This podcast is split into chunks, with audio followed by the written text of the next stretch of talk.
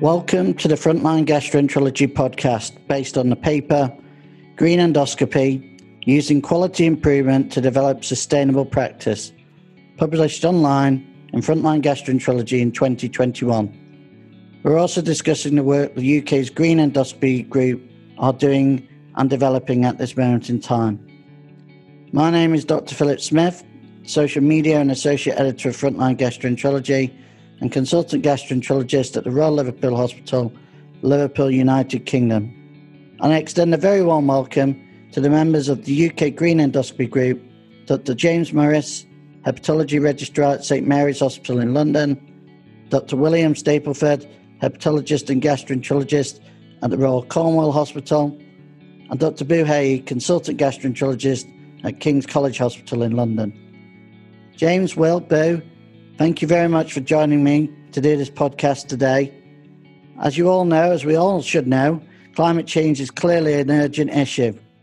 To what extent are healthcare practices contributing to this, though? And what is the Green Endoscopy Group? Um, so, healthcare has a very large environmental and climate uh, footprint. You've only got to look around you in any hospital in your everyday life to see how much stuff we use even quite simple procedures like putting in a cannula or something like that use lots of bits and bobs. We can see that all around us gowns, gloves to do anything.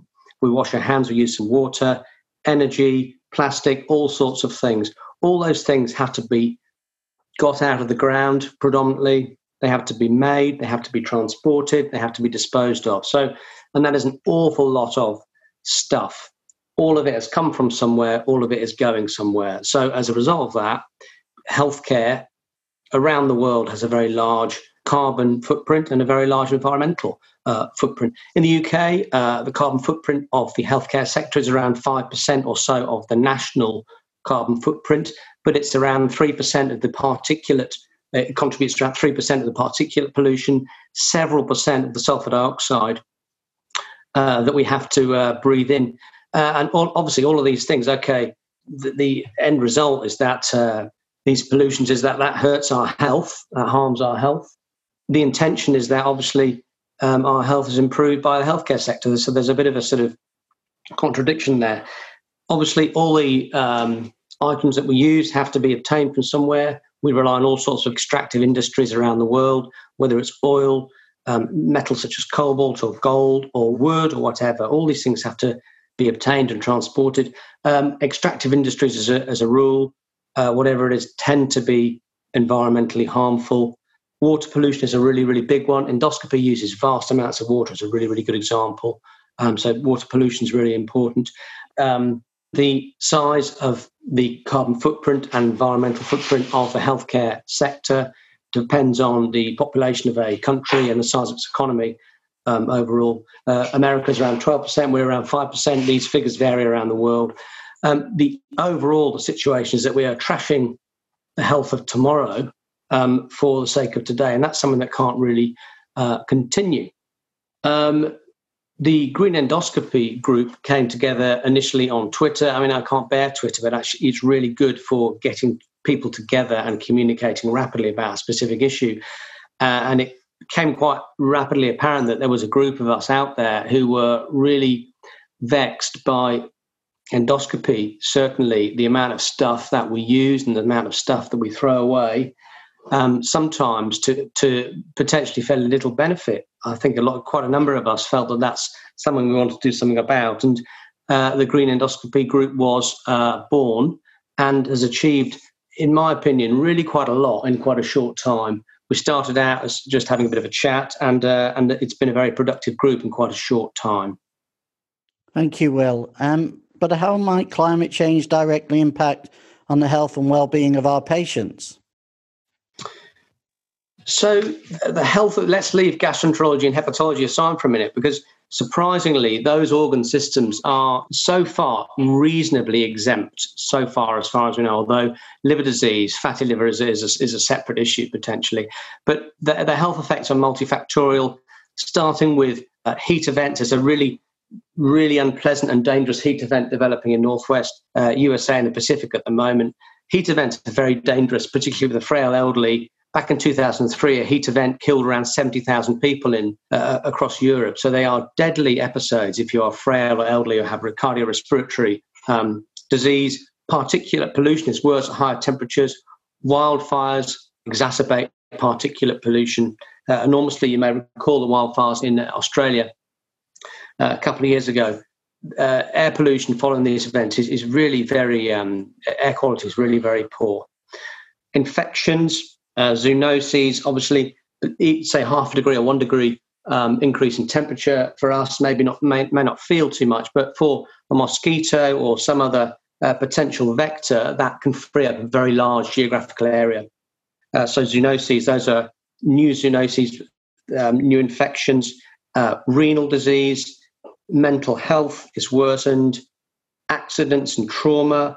Basically, every organ system um, is affected.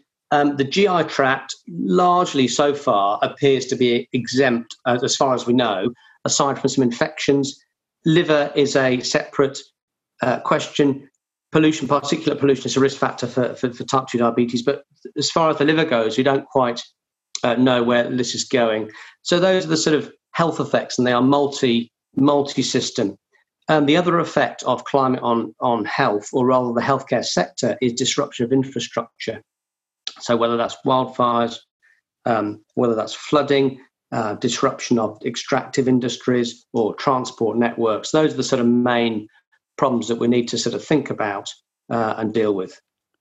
Thank you, Will. Um, Boo, perhaps you could answer this next question. How has the coronavirus pandemic provided an opportunity to think about the environmental impact uh, of endoscopy?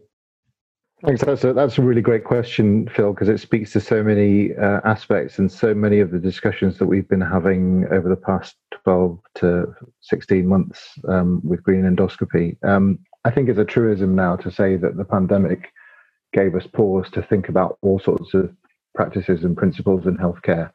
Um, and the great thing about sustainable endoscopy is that it chimes very well with the approaches that we were almost forced to take um, during the pandemic. We were really forced to reevaluate the appropriateness of everything that we were doing. We were forced to prioritize um, cases and really triage really robustly with a lot of senior input.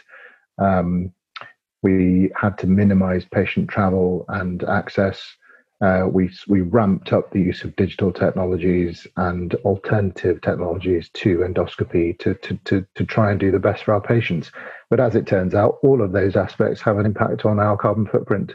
Um, so it's been a relatively straightforward way of translating sustainable practice into our into our everyday workflow because it's kind of the stuff that we were doing already and it, and it makes it makes a lot of sense to a lot of people when we talk to them about these kinds of uh, changes. The problem with the coronavirus pandemic is is partly uh, is is the use of PPE uh, and the infection control policies that had to be put in place, but have kind of prevented us from doing everything we really wanted to do in terms of recycling or, or reusing items in our everyday practice. Um, but I'm glad to say that that's changing as well. So do watch this space for more. Thank you, Boo. What is happening on a national level to move towards more sustainable practice in, in endoscopy? Uh, yeah, that's another really great question. I think um, I'll preface that by saying that it's something that we pick up on a lot when we talk to uh, colleagues around the country that they that they have a sort of almost a sense of defeatism about well you know it's all very well us doing x y z but but you know that's a drop in the ocean. It's very much not a drop in the ocean. Anything and everything that we can do in healthcare has a potentially significant impact.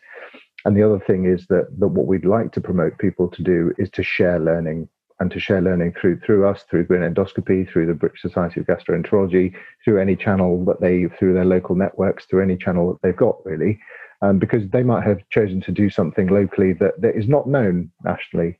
Um, so it, it's important for us to get the word out.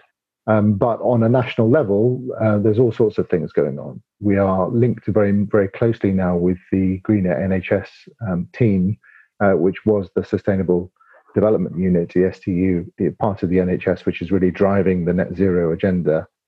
the BSG have really come on board and have really sort of recognised the impact of what we're doing, and are, are now uh, have now convened and and Ivica, our president, has convened a, a working group to to really embed sustainability into everyday practice in the BSG.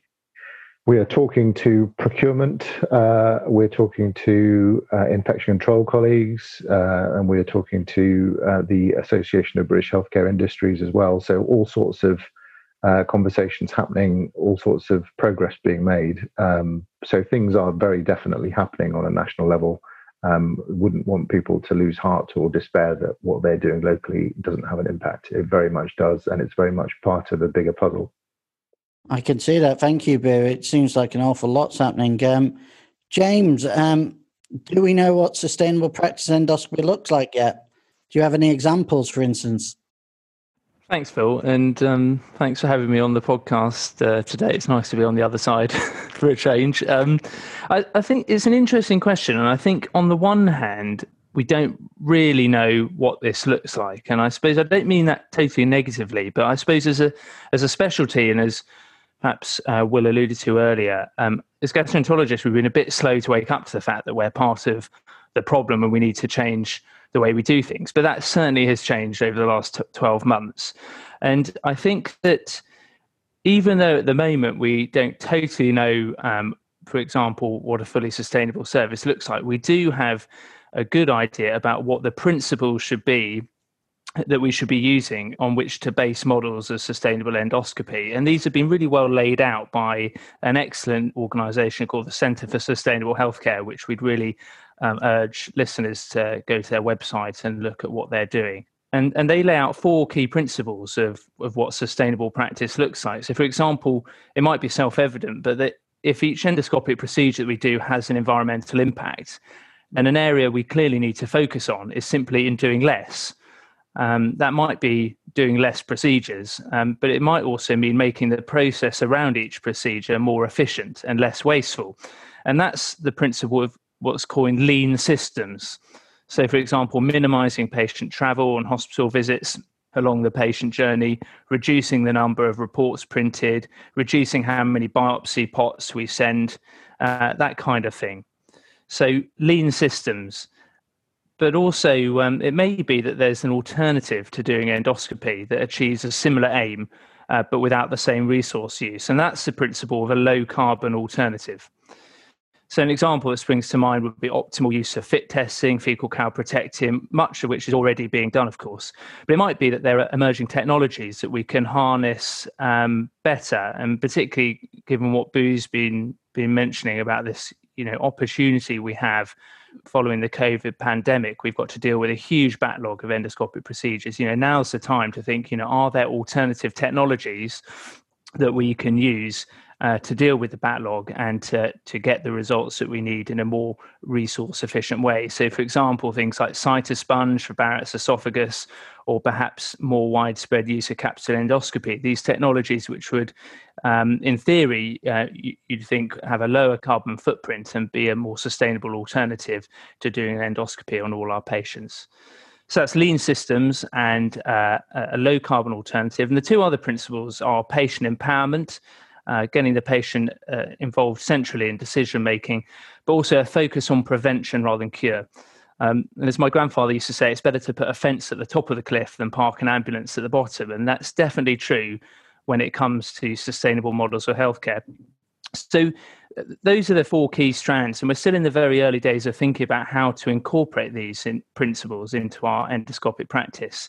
Um, and we need now to start generating models of service delivery that can be shared um, among the gastroenterology community, which uh, have these four themes really at the focus of what they're trying to achieve. Thank you, James. I, I certainly like your grandfather's phrase. How can um, quality improvement projects be used to develop models of sustainable slash green endoscopy? Yeah, so we we got thinking about this recently. Um, the Royal College of Physicians lists sustainability as a facet of quality, and cycles of improvement projects can provide a useful framework uh, to examine and understand what we're doing, um, and to identify aspects of practice that don't fit with these principles of sustainable healthcare that, that I alluded to just now. And, and then from that platform to then make small and measurable improvements. Now, I'm the first one to admit that I am no expert in, in quality improvement projects, far from it. Um, but I have been inspired uh, in reading the excellent material produced by the Centre for Sustainable Healthcare on how to help units design sustainability focused QIPs.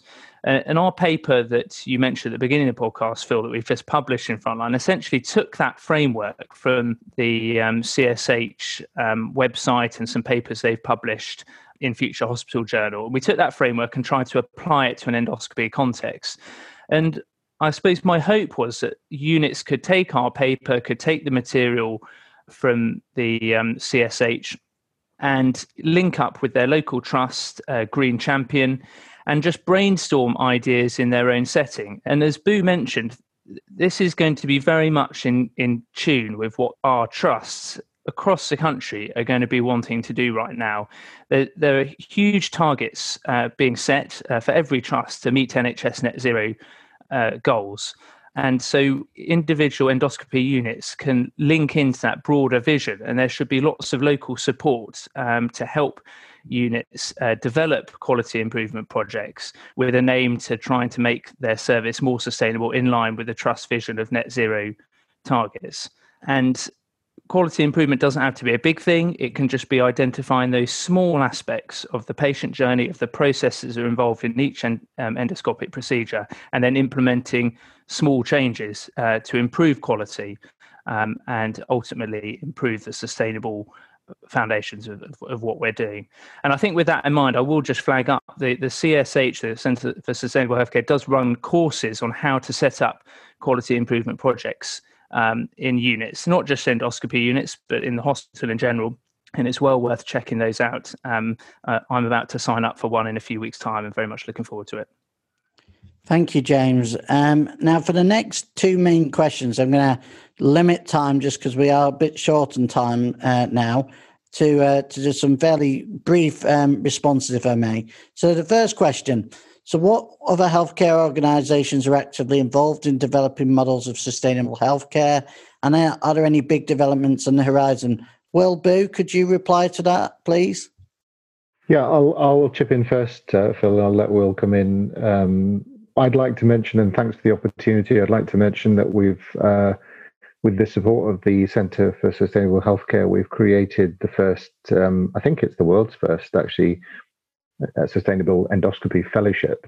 And that's very much based on the model that the CSH have already tried and tested with really with great success in theatres and anaesthetics. And it, it's only right that endoscopy come in third because we are the third highest generator of waste in, in the hospital um, after those other two specialty colleagues. So we're very, very excited to have that post and that person starting in September. Um, very grateful to Prof. Uh, Thomas Gibson at uh, St Mark's for for co-hosting that fellow with myself at King's. But it's very much uh, that that person and that fellowship will be a focal point for uh, national programs for for people to come and network around, so that we can really create a national and and hopefully international network of sustainability. Yeah, I mean, I, I would second all that. I mean, there's there's almost too many organisations to work with. And I sort of slightly hesitate to say that, but there is a very large number of bodies that want to get behind uh, this work, uh, and it's almost difficult to know where to start. Um, Healthcare Without Harm, really, really great European organisation. The NHS itself, you know, is developing so much expertise internally. So as time goes on, really quite quickly, we're not going to have to look you know, far from um, the NHS itself, as such as the the sort of rate of progress, really, and that's a really exciting development.